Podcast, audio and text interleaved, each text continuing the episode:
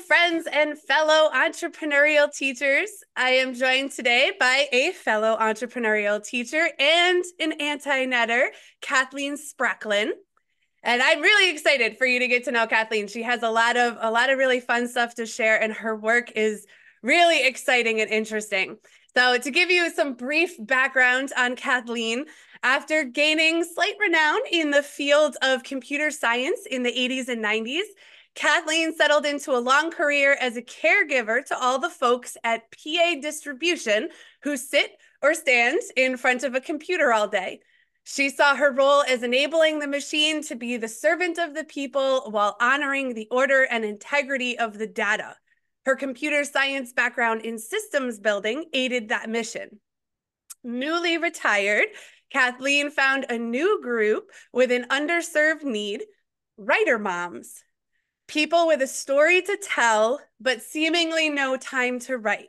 So she drew on her systems building together with a 3-year period where she served as a statistician for a renowned psychology researcher, which I definitely want to ask about that. And she's created a tool that only requires a pen and 4x6 file cards to enable writer moms to bridge those fragments of time into a coherent story with living characters.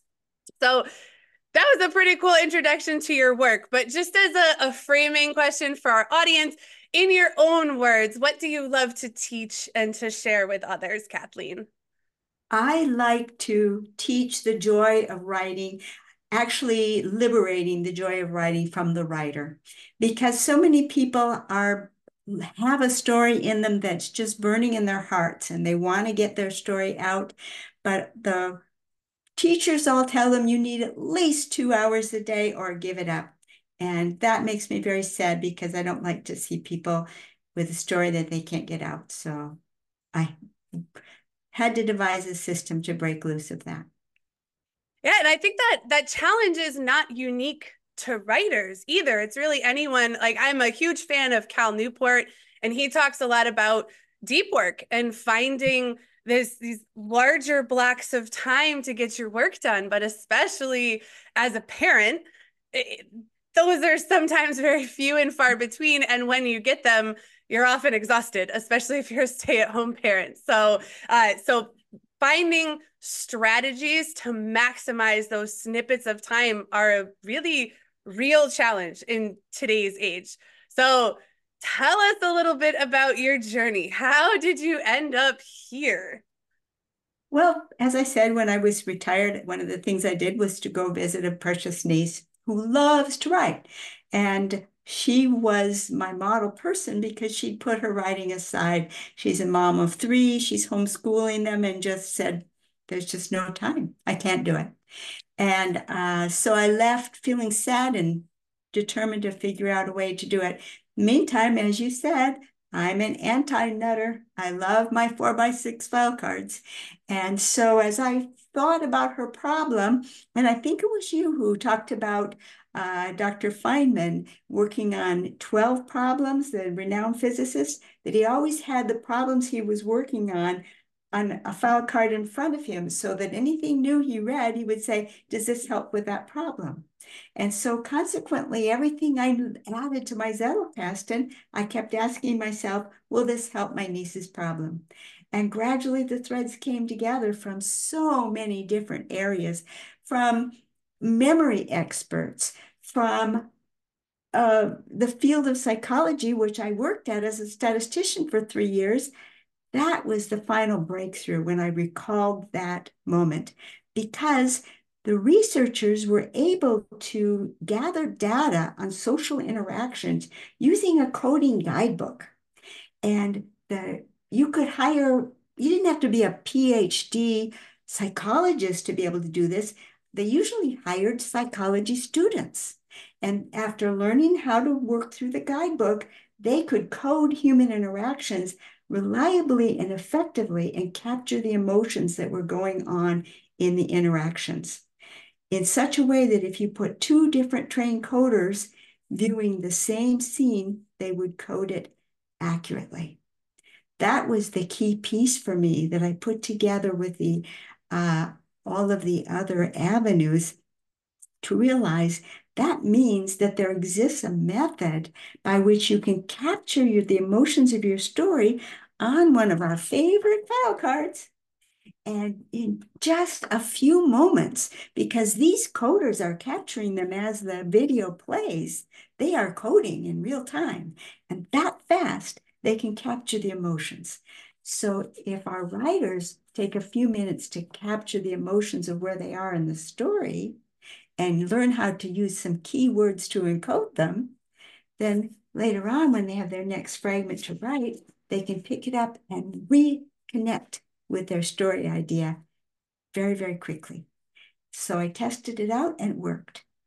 So all I had to do was teach the guidebook basically, which is no small feat because there's 28 different character traits that have to be taught. And I teach it in a 35 lesson class that also includes how to handle the note cards. Excellent. And we're definitely I'm going to ask you about that because I'm sure there are some people listening that don't know what an anti-net is or what a Zettelkasten is or what any of those words mean. So I promise if those are new words to you, we're going to get there. But I want to focus on your story a little bit more first. So I feel like that's the tail end of your story. And there's a lot of years that came before that and experiences that I'm sure led up to it. So for the listeners, you know, the definition that we use of entrepreneurial teachers expands far beyond people that own businesses or educators in classic school systems. So entrepreneurial means being driven, creative, unsatisfied with the current solutions available, and then brave enough to do something about it. And teacher just means that you love to inspire growth in others. So Kathleen, as you look back on your years and your various careers and experiences, did those elements show up throughout your life before retirement and this new venture? Because I believe, I could be wrong, but I don't think you've done anything that is specifically entrepreneurial as in owning your own business before this point. So is that correct? Well, I was, my husband and I had, it was never really a business, but well, actually it was because we put it on a Schedule C on our income tax return. We wrote a computer program that played the game of chess in the early days of microcomputers. Okay. And in fact, the program won the world championship of chess the first time it was out. And for probably half a decade, we had the title of world champion microcomputer chess. So that was kind of entrepreneurial, and it was definitely problem solving. So I'm not sure if that relates to it, but all of my career has been problem solving. That is the key thread more than the entrepreneurial. And that's how I ended up being with the psychology researcher, Dr. Tom Dishion.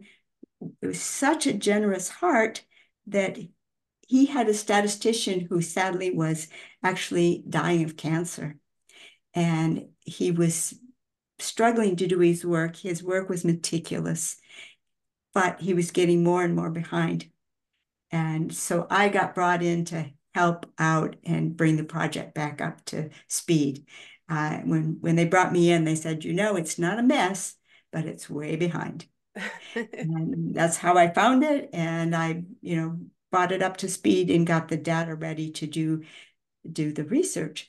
And then I helped to create a computer program to test something that was very intriguing in psychology research.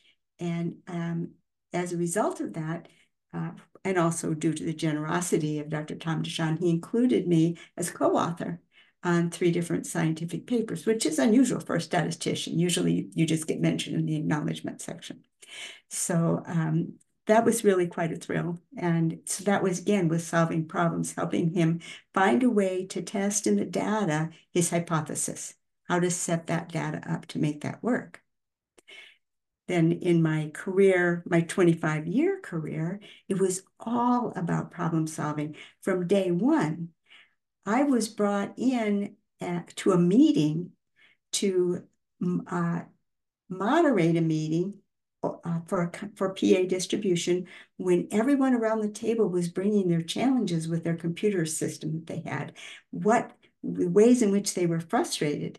And we made a whole list of 15 problems that were really desperately causing people difficulties throughout the company.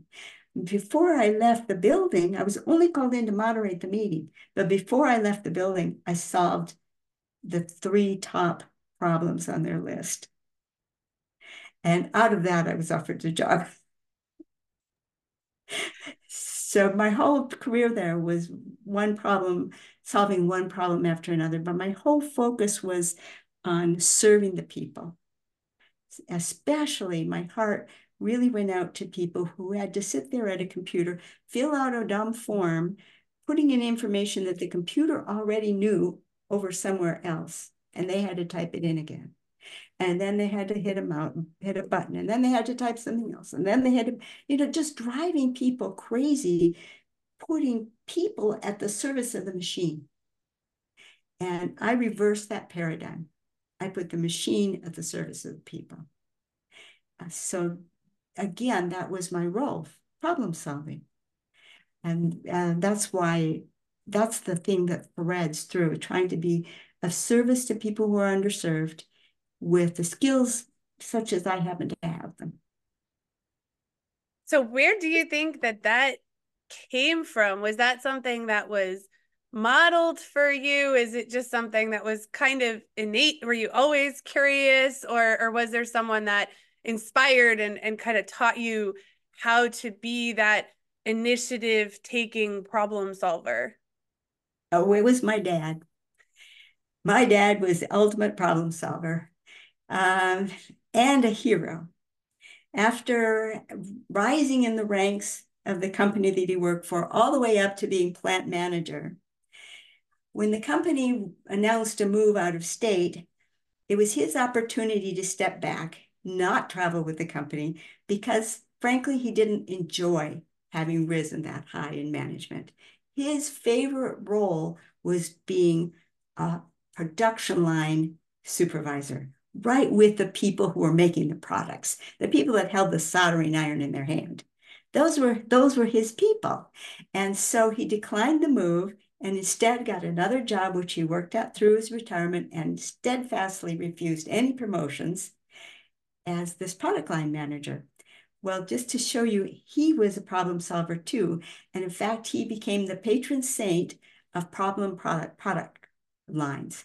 They would take him to the group of products where it was seriously behind schedule, and the morale was horrible. And he would come in there and turn the group into a cohesive team that had a good time, loved their work, and did great work and got out of their schedule all the way up to speed. Well, one of my favorite stories wasn't his team. I have so many on his team building, but one of my favorite one was his solution provider. In that role as being electronics assembler par excellence, he was called in to a small group of people who were building the very first RCA race computer. It was the very first computer that random accessed memory. It used a system that did not make it, but it was the precursor of the floppy disk, the precursor of the disk drive. It was actually cards, big magnetic cards that they brought in.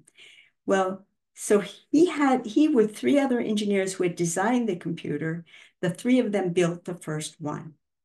So he had the great day of standing back and saying, oh, so that's what a computer looks like, after he'd finished constructing it. But the fun thing was there was a big demo scheduled for this new machine. And they had been up late into the evening getting it all finished. And it was all done and pretty much ready to put the case on. And they told my dad, go ahead and go home, you know, get some rest. Thank you so much. And so he did. He came back in the next morning. The case still wasn't on the machine, and everybody was very long-faced.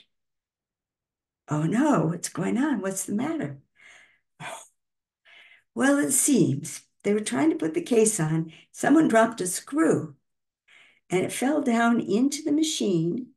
And there it was sticking out you could see it under the bottom of the machine. The little squirrely part was sticking down below and the head was sticking up inside the case.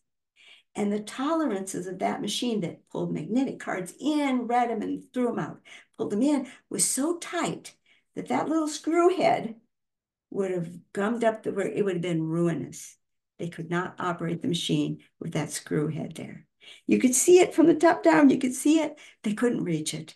They tried sticky stuff on, you know, tried reaching down with a magnet. They tried everything they could. They could not reach the screw. And they didn't have time to take it apart, get the screw out and put it back together. They'd never meet the deadline. So it was like, we failed. We came so close and we failed. My dad took a look at that and said, give me a break. No. He got out a wooden roller. This one isn't very visible. If it's, let's scratch. We'll have a metal one that will show up better. Yeah. It was wooden. He reached underneath the case. Boing! Up was the screw. That's spectacular. The day was saved, and the machine, they got to do their demonstration. Well, their demonstration was for Walt Disney, who wanted to buy the machine for the Enchanted Tiki Room. I don't know if you ever heard of this, but this was an amazing place.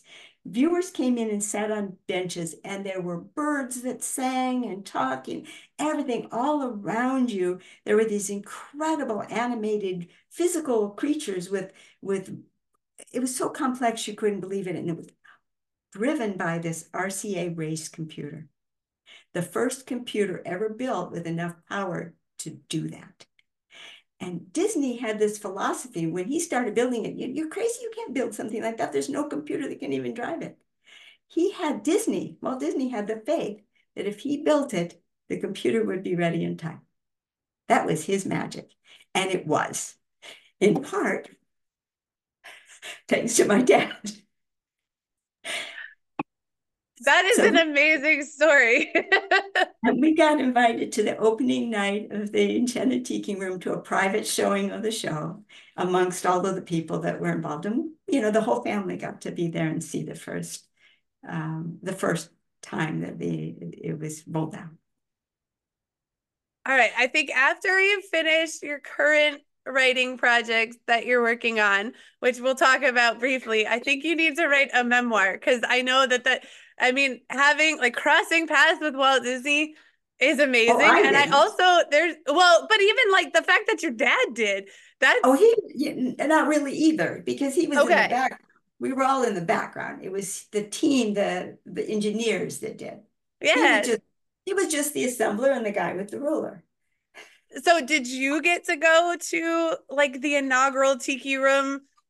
We did, but I did not get to meet Walt Disney. Okay, but still, I mean, the Tiki Room is pretty cool. It'll get stuck in your head like small world, but that's still pretty awesome to have a piece of your family legacy in like the original Disney experience. That's fabulous. All right, so that's gonna lead me to another crossing paths with a famous name in a moment, but I did want to ask you about, so it sounds like the roles that you've had as you've moved through your professional life, they sound almost like you were brought in as like this specialty consultant type person or a specialist.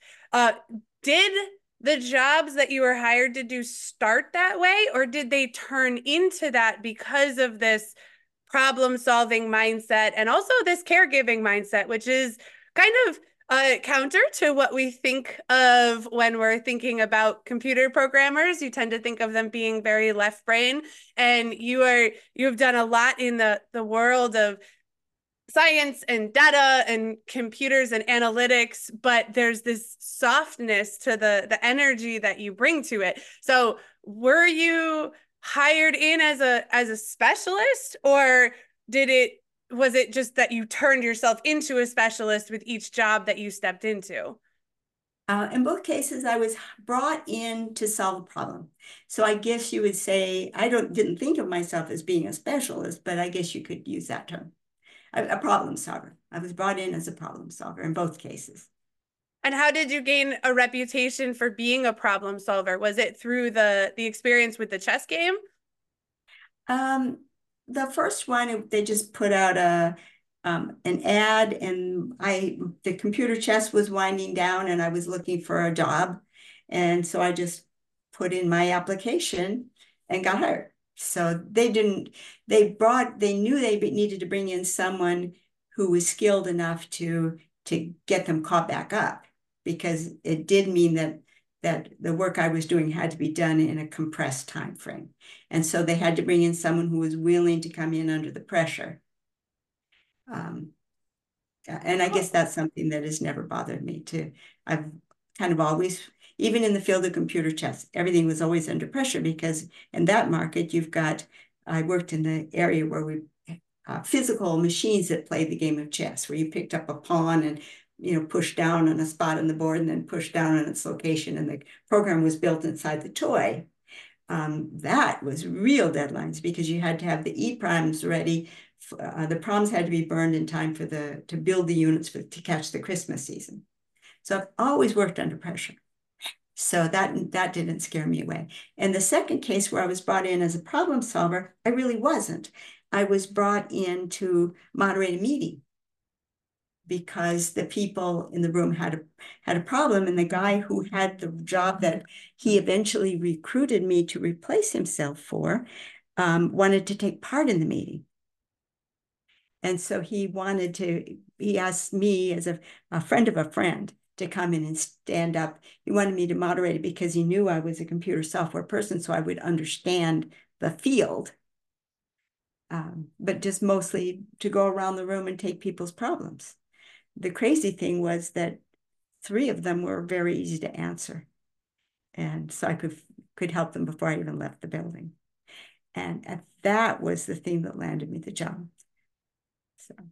Awesome. All right. I want to take it one step back further. I feel like I might be able to guess what the answer was, but my mom is from the same generation as you. And I know that, and she was a computer programmer as well. In fact, she keeps trying to retire, but then ending up getting sucked back in because she's one of the few, as she says, that dinosaurs left that still know how to program in COBOL. So, and I know that she was told by her, I'm pretty sure it was high school guidance counselor, that she said she wanted to do computer programming, and her guidance counselor said women don't do that job.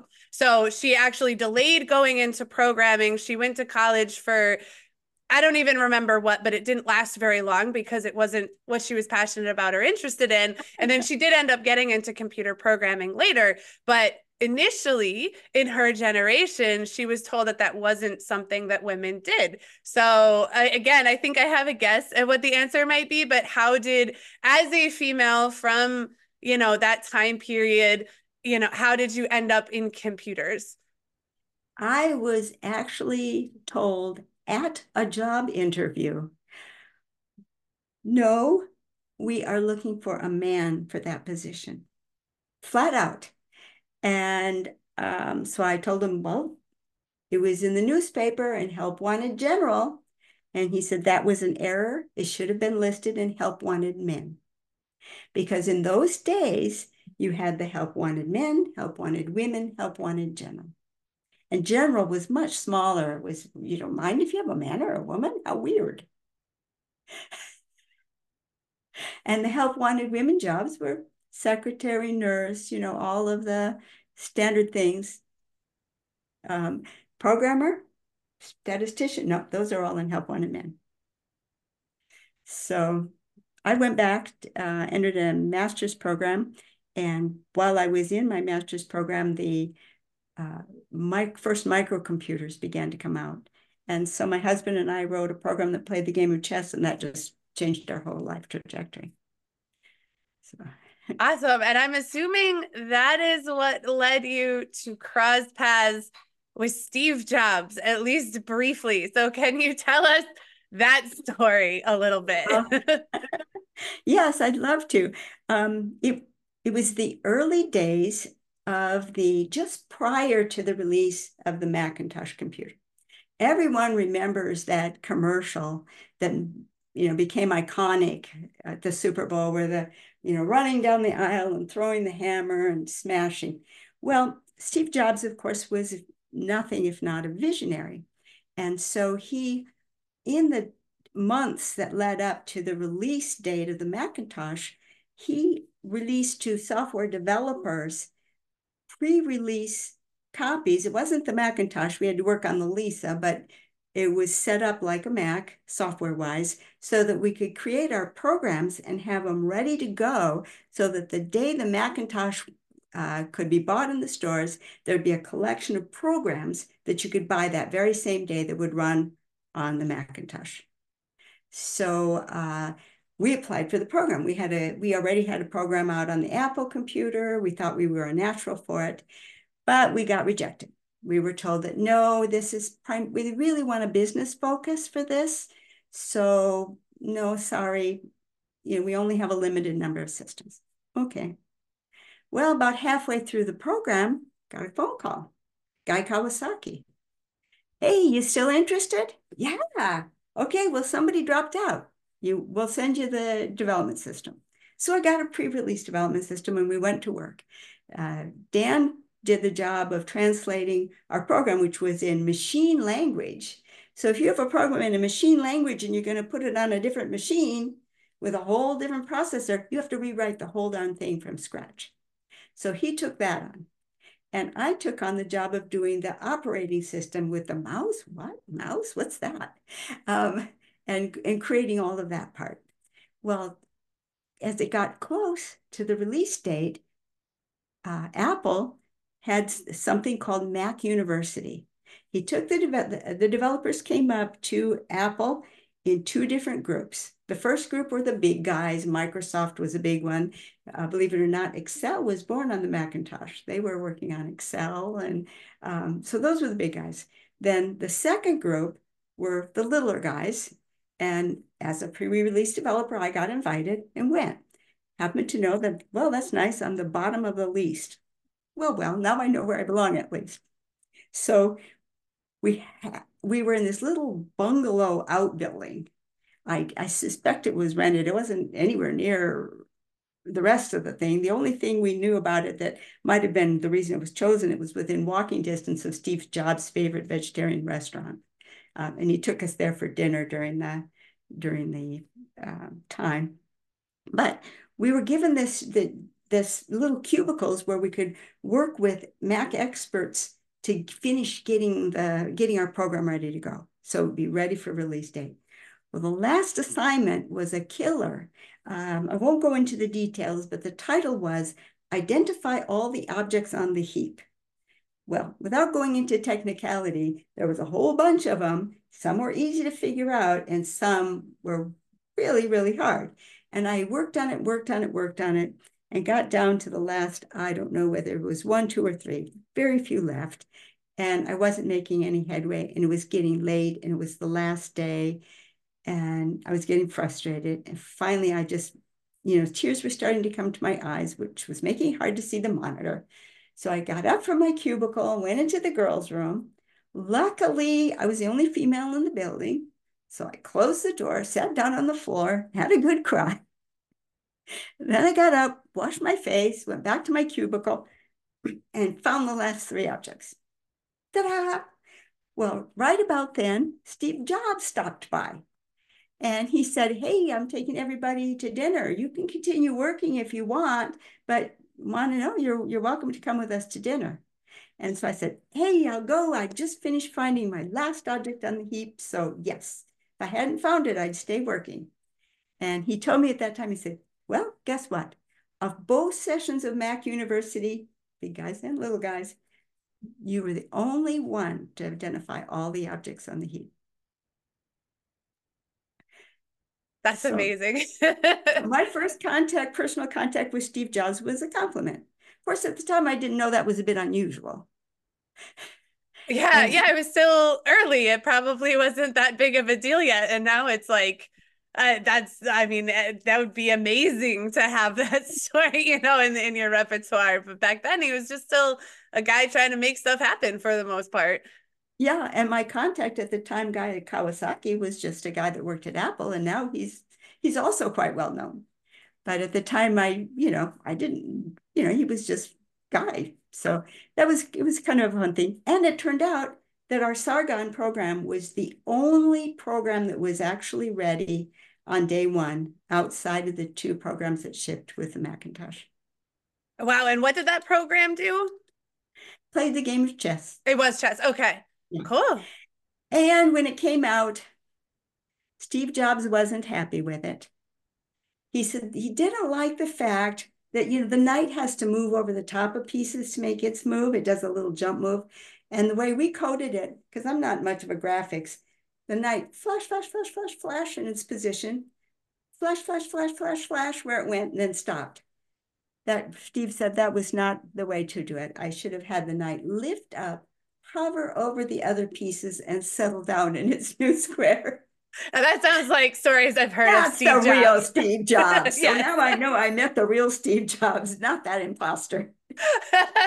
That's wonderful. All right. I feel like I could keep digging into your past for hours, but I do want to make sure that we talk about the entrepreneurial work that you're doing now. So it's all centered about writing. So my last kind of question about how you got here is, when did the dream or idea of writing a book, especially a fiction book, considering so much of your history is analytical, when did that first appear for you? Is that something that's kind of always been inkling in the background, or did that come out of this inspiration with your niece and exploring the more recent journey you've been on?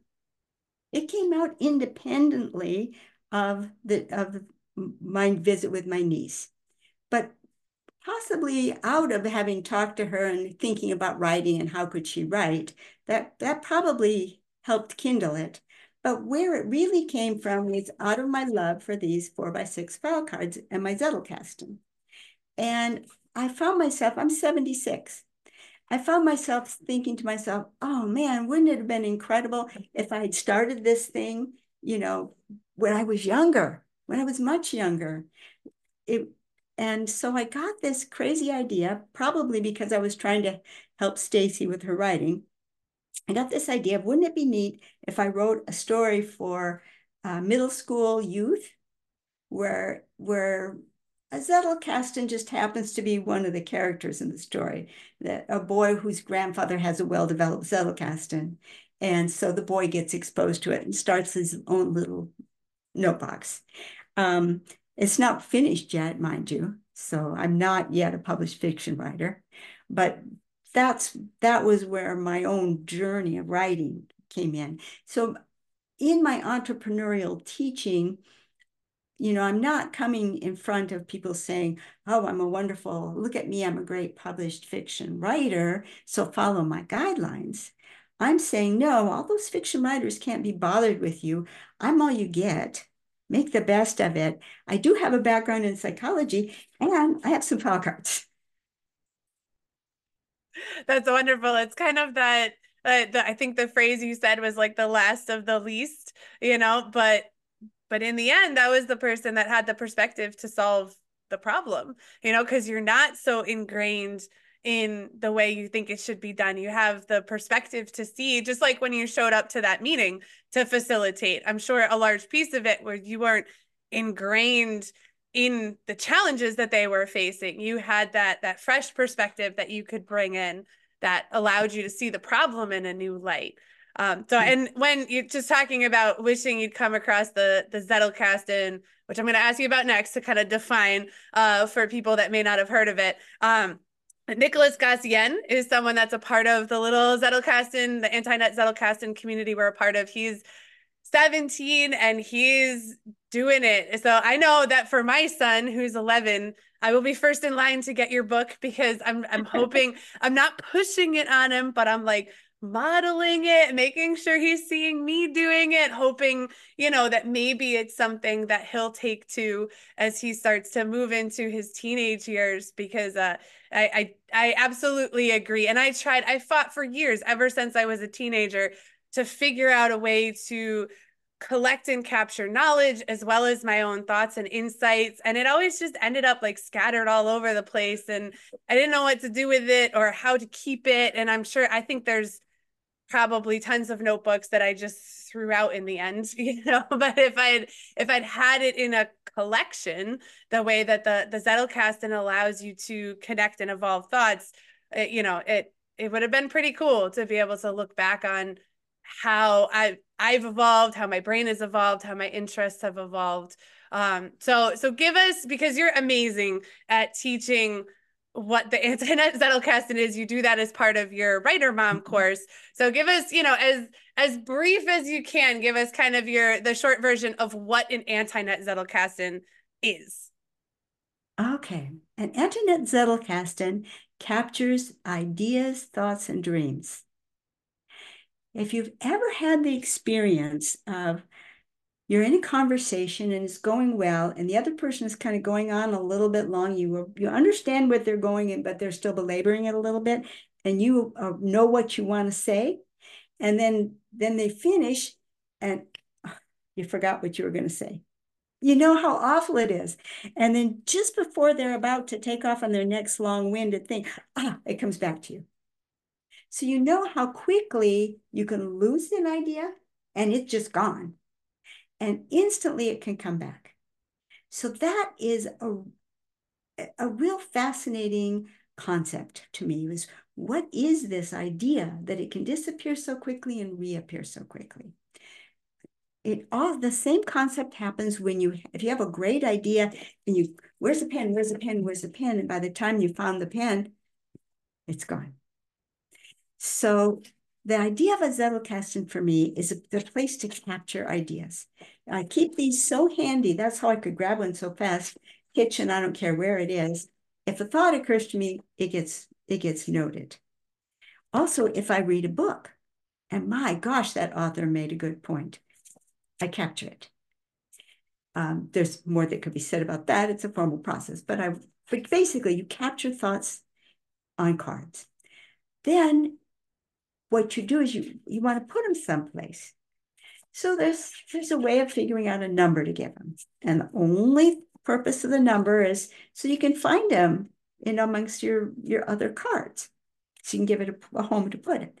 But you want to put it next to the most closely related idea that you've already got in there. You've already got a different idea. Use that as an instance. And you want to put them nearby one another because they're related. And then not only that, here's your new idea, here's your old idea. Oftentimes something incredible will occur to you putting these two together that you hadn't thought of before. And so you'll add that to your new idea, how you link these two, and they go together in the box. Later on, when another fantastic idea occurs to you, you end up building a whole structure. And pretty soon you have ideas popping that never occurred to you. And as best as you can tell in reading, why hasn't everybody else thought of that before? Well, maybe because they didn't put them together where they could find them all at the same time. And then you feel like, I got to do something with this. I got to write something. I got to get this out. And that's why they say it's a writing machine, because you just end up with these insights. Collectively, this amounts to an insight, and you just feel you've got to share it. And to me, that's the power and the beauty of a Zettelkasten in a nutshell. Awesome. Yeah, and I'm sure people can find more about it, including in your course. So that brings us to the specifics of the work that you're doing now. And I'd love to hear so what you got going on now. So if someone were to go jump in with your work now, what they would experience, what they would become a part of, and then whatever you're interested in sharing with us about the future vision of where you're looking to take it after this 35-week course that you've been building, because you're getting close to the end of that in the grand scheme of things. You're closer to the end than the beginning. So tell us about what you got going on now and then what's to come in the future. Okay, so what I have going on right now is a mechanism by which I can give a writer, even someone that doesn't even have quite enough time to write, 3 superpowers. If you complete the whole class, you get 3 superpowers. The first superpower that you get is the power of connecting threads. I teach you how to use these cards to keep track of all of your writing segments so that even if you're writing on scattered journals, you can track onto these cards where to find what you wrote so that you can find the threads of your story, even if they're scattered all over the place. That's the power of connecting threads. And I also teach you how to connect your plot line, your characters, all using these cards. The second superpower that I give you is the power of living characters. And it's based on a very, very, very well-studied library of 28 character traits that break down into 4 different groups. And we'll study these to the point where the character trait is not only well-defined and well-imagined, but where it can bring up emotions quickly. If you have a dog in your household, everyone who has welcomed a dog into their household has at one time or another said to someone dear to them, "Honey, do you want to take the DOG for a WALK? And you know the reason you didn't use that word was because the dog, the motions would be going immediately. The tail would be wagging, he'd be up on his feet, you know. In fact, if he weren't, you say, honey, I think we need to call the vet. It's that reliable." Well, your subconscious mind can be trained to that level of acumen on those 28 character traits to where the mere mention of that word can bring that library of emotions back. And the value of that is when you have a mechanism for tracking those character traits for each of your characters, when you sit down to write and you pick up your diagram of the character that you're working on, and you go around the character traits and bring those emotions back, you're connected emotionally with where your story was going, with it only taking a few moments. Just like those coders could sit down and accurately code the emotional responses of the people they were viewing on that recorded interaction in real time. That's how fast you can bring those emotions back into your heart and into your writing. So that gives you consistency across time fragments, but it also gives you the power of creating a provocative story, because if your story has a beginning and an ending set of character traits for your character, you can show your hero's journey, how your character came from where he was to where he ended up. And it will be a completely believable story because I'll show you how to motivate that as a character arc, how to construct that into your code. And that's the power of living characters. Then the third superpower comes about through the magic of having completed all 35 lessons, 35 weeks, that's more than well over a half a year. And that is the magic. If you recall back to school, the feeling that you get on graduation day of knowing that I did that, I made that happen, I brought that to reality. And that is a power of awareness of your own ability to carry your dreams through to fruition. Even when the people who ought to be sharing their craft with you and won't because they say you aren't worthy of them because you can't give it 2 hours a day, you can show them that you can produce work at their level. And that's what I want to help people do. That is a beautiful vision. And I've mentioned this before, but especially when you go into the power of living characters. So my experience with fiction writing has been mostly in developing my Dungeons and Dragons characters. So, but I've experienced that. It's hard when you play a a game, you get into your character, you're sharing the story with others, which makes it extra fun because now you have, you're not just dealing with you and the page, you have other people to bounce off of. You're kind of only responsible for your own piece of the story. But then, you know, the session ends and then a week or 2 weeks or a month later, you try to jump back in and remember who that person was, how they felt, and, you know, just all of the emotional charged nature of everything that led up to that. But you're a different person than you were. You're in a different place than you were. So it's very hard. So that having that access code, turning, you know, that connection, that emotional connection into basically a computer program that you can tap into and access for yourself is going to make it so that you can dive right back in. Because that's the hardest part of any kind of deep work is you kind of need 5 to 15 minutes, maybe even a half hour, depending on how your brain works, to like reconnect to what it is you're doing. And then you get into a flow. And as a parent, you're lucky if you have half an hour of energy, let alone alone time to be able to do that, especially if you have young kids.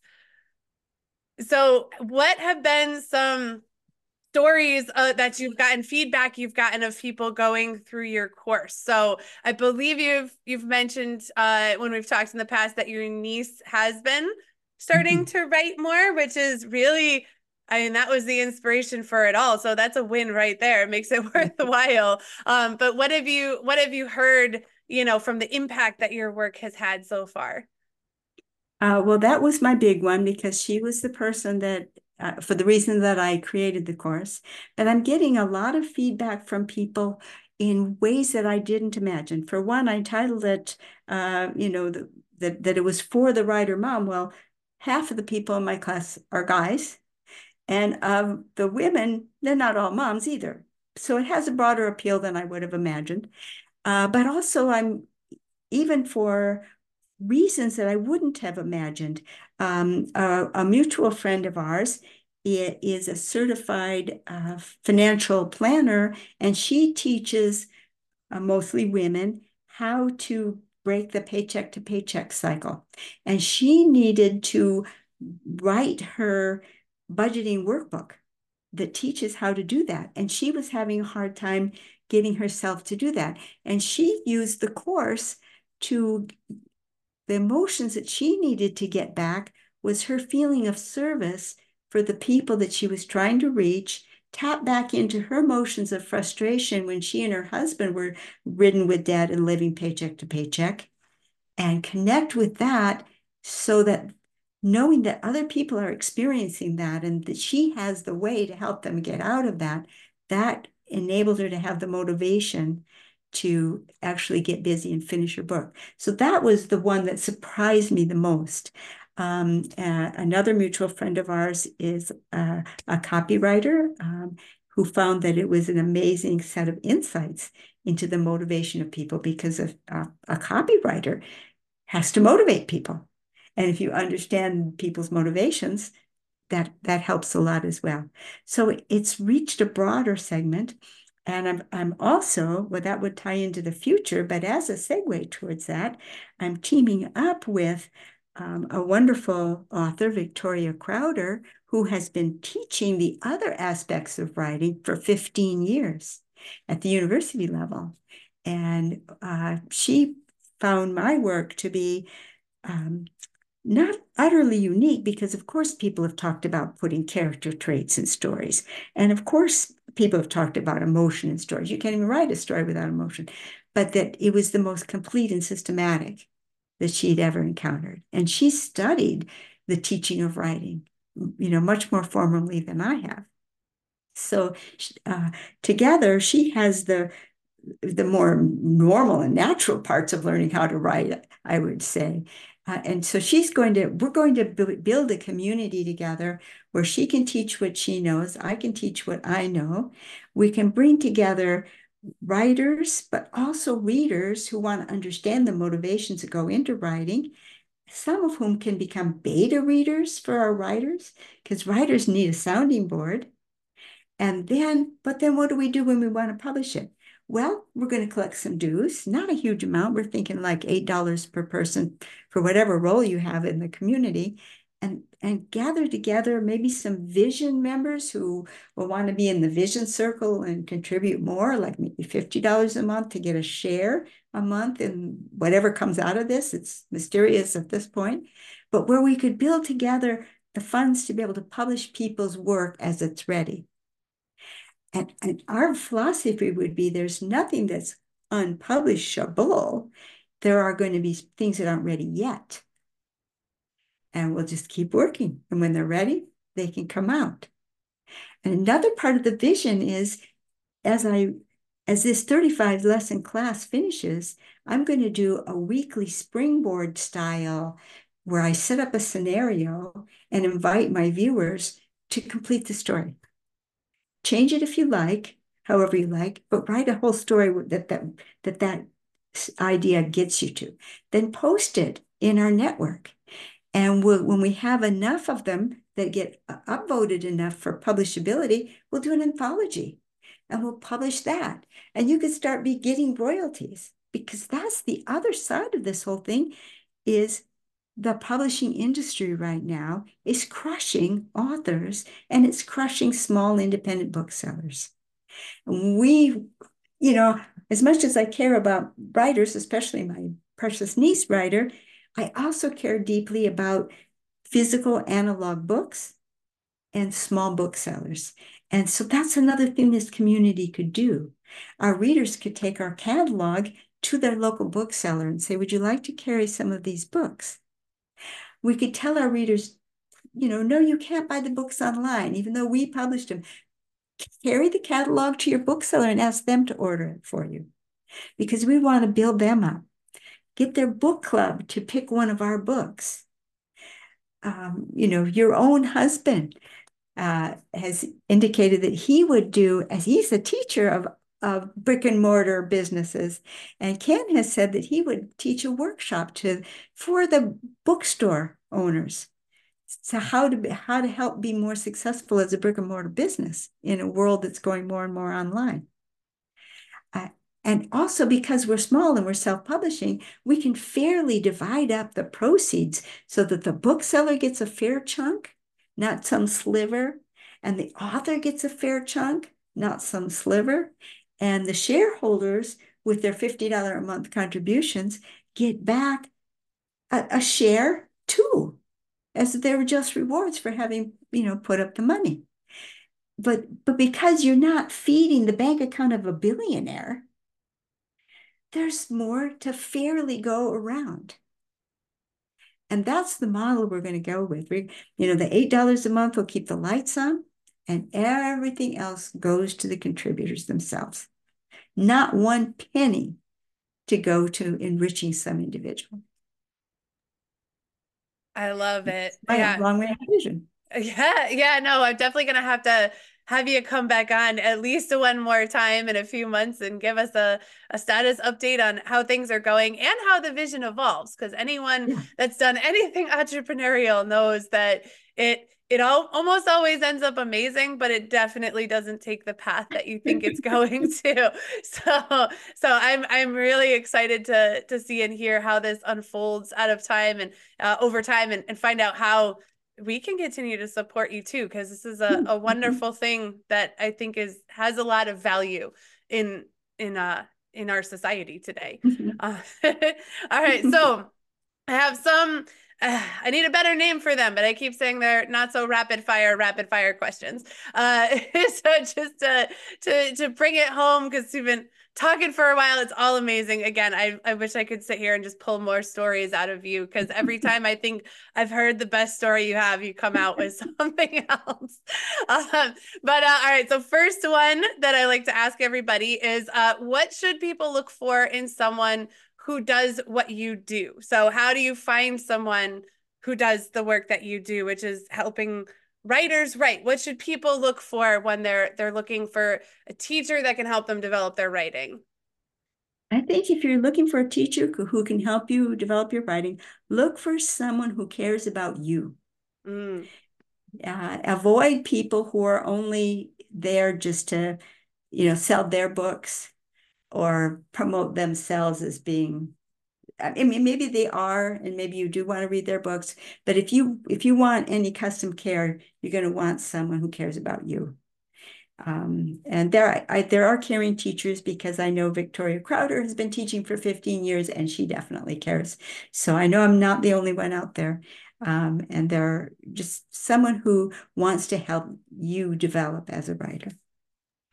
Yeah, and I think that goes for anyone that's offering to teach you anything, whether it's writing or marketing or martial arts. You know, if you're getting that sense that they're doing it because they know it's going to add another revenue stream for themselves, then that may not be the person that you want to learn from, or at least that you're going to want to test it a little bit first and see if it's worth doing. Because yeah, I like that. You know, find the person that's seeing you as a human and cares about you as a human. Even if you're not having the direct interaction, if it's a larger group format, you can still get a sense for whether or not they care. So yes, absolutely. All right. So now what's one thing you would suggest to our listeners that they can apply to their lives today from the work that you're doing? If you want to write, or even if your writing isn't anything around fiction or stories, become sensitive to the emotions that you are feeling during the day. And when you're feeling something that's especially poignant in the moment, put a word down to describe that feeling. And then later in the day, look at that word and see if you can bring back that feeling, because that's a whole side of your brain that you have that is going untapped. I call it the less verbal side of your brain. Others call it nonverbal, but it isn't nonverbal. We know it's nonverbal because you had to say W-A-L-K. So you know, even the dog brain is capable of actually an amazing number of words to learn. And when you can clue keywords into your emotions, that can help you learn how to pull up that emotion when you need it. Maybe that emotion, you catch yourself, you get that letter and that is not true what they said, and you need to defend your child. You're going to have to go down. You're going to have to talk to the principal because that is wrong. And you have, at the moment that letter comes in the mail, you have this really, really strong sense of resolve. Capture that feeling, write down that word resolve. Practice, just practice, see the word resolve and bring back those feelings. Now, when you go, you make your appointment, you go in to your appointment to talk to the principal. All you have to do is look at that word resolve, and you've trained yourself to get those feelings back. And you'll find that you can use single key words to help bring back into your spirit the emotion that you matched to those words. The emotion has to come first, then you give it a word, and you practice marrying, bringing that emotion up from that word. It becomes a vocabulary word for you. And you can use it to give yourself emotions when you need them. If you're a writer, you need the emotions of your story, but that's just an example. Everyone can use this.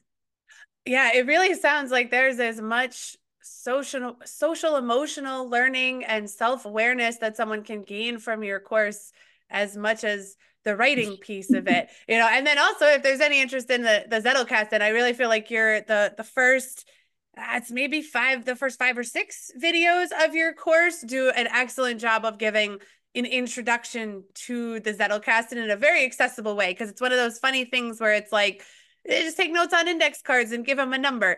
That's really mostly what it is, but also there's a lot of nuance, complexity that you find as you start to dive into it. So I think your course gives a really accessible way of doing it and learning to play with it.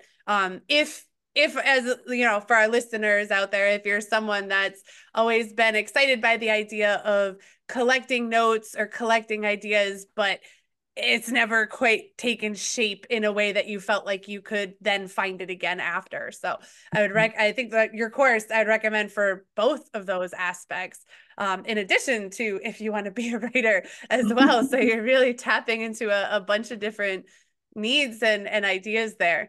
All right. So second to last question, what is the most valuable lesson that you've learned through your entrepreneurial teaching journey so far?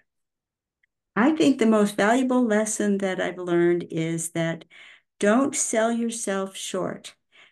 You may think that you don't have the right credentials, but I can say that I've never had the right credentials when I've walked into any situation. And if you've got something in your heart to give, just put it out there and give it, and don't wait for others to bless you and say, yes, you have my permission to give what you have to give. Perfect. All right. And then the most important question, how can people connect with you and find your work online? My YouTube channel is at Kathleen Spracklen. That's S as in Sam, P as in Paul, R-A-C-K-L-E-N. Kathleen with a K-A-T-H-L-E-E-N. At Kathleen Spracklen on YouTube. And from there, any of my shows will, in the show notes, will have my website. Perfect. Yeah, and I'll definitely put links in the show notes and the description of the video here. So yeah, if you're listening and you want to see all of the note cards that Kathleen was holding up, you know, you can also watch it on YouTube. Probably should have said that at the beginning. At this point, they're done, but that's okay. So you can watch these videos on YouTube as well as listening to them on your favorite podcast platform. And thank you so much, Kathleen, for joining me. I've been anxiously awaiting this one because I knew it was going to be super fun talking to you. So keep being you, keep doing what you're doing. It's wonderful. Well, thank you so much, Stephanie, for having me. And you're doing a wonderful job too. I can tell you with absoluteness, I've listened to every one of your podcasts from the very first one. And I never miss a one. I think you're fantastic. I love how you find interesting people and interesting journeys. I think you're doing terrific work. So you keep on being you too. Awesome. Thank you.